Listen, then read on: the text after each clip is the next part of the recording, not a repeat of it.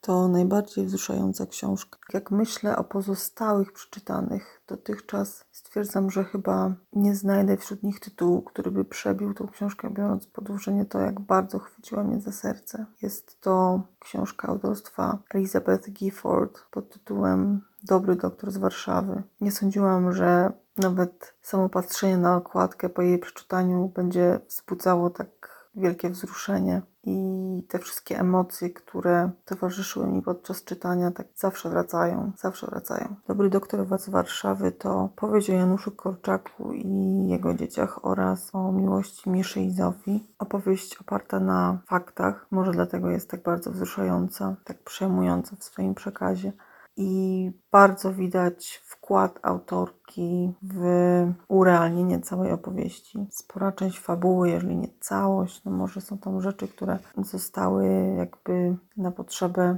całości stworzone przez autorkę, ale zdecydowana większość faktów i wydarzeń została oparta na zgromadzonych przez nią materiałach, opisana na podstawie wywiadów, jakie przeprowadziła. Cóż, sam fakt, że autorka przygotowywała się do napisania tej książki przez 10 lat, bo to był jej priorytet, o czym otwarcie pisze na zakończenie tej książki. I muszę przyznać, że całość stworzonego przez nią świata robi ogromne wrażenie, bo co innego poznawać suche fakty na temat życia i działalności Janusza Korczaka, a co innego być tam obok niego w tych tragicznych czasach, widzieć to oczami Miszy i Zofii, oczami tych dzieci, którymi się zajmował. Naprawdę, naprawdę niesamowita historia, która nie pozwala zapomnieć o tych tragicznych wydarzeniach w dziejach ludzkości, ale muszę powiedzieć, że Janusz Korczak kochał dzieci najbardziej na świecie. Był gotów naprawdę wiele ryzykować, by dać im namiastkę szczęścia i namiastkę radości w tych trudnych, naprawdę tragicznych czasach. I chociaż historia życia i tragicznej śmierci Janusza Korczaka jest powszechnie znana, to muszę powiedzieć, że czytanie o tym i bycie w środku tych wydarzeń okazało się naprawdę niesamowitym przeżyciem. Oprócz Korczaka i jego dzieci występuje również wątek poświęcony miłości Miszy i Zofii, czyli e, parze studentów, którzy pracowali u boku doktora i pomagali mu w opiece nad dziećmi. Ich los również nie oszczędzał i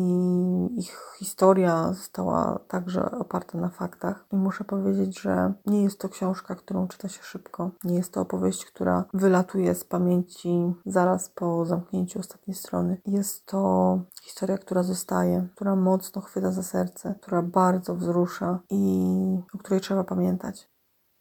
Dobry Bóg. Podcast, w którym usłyszycie o dobrych książkach.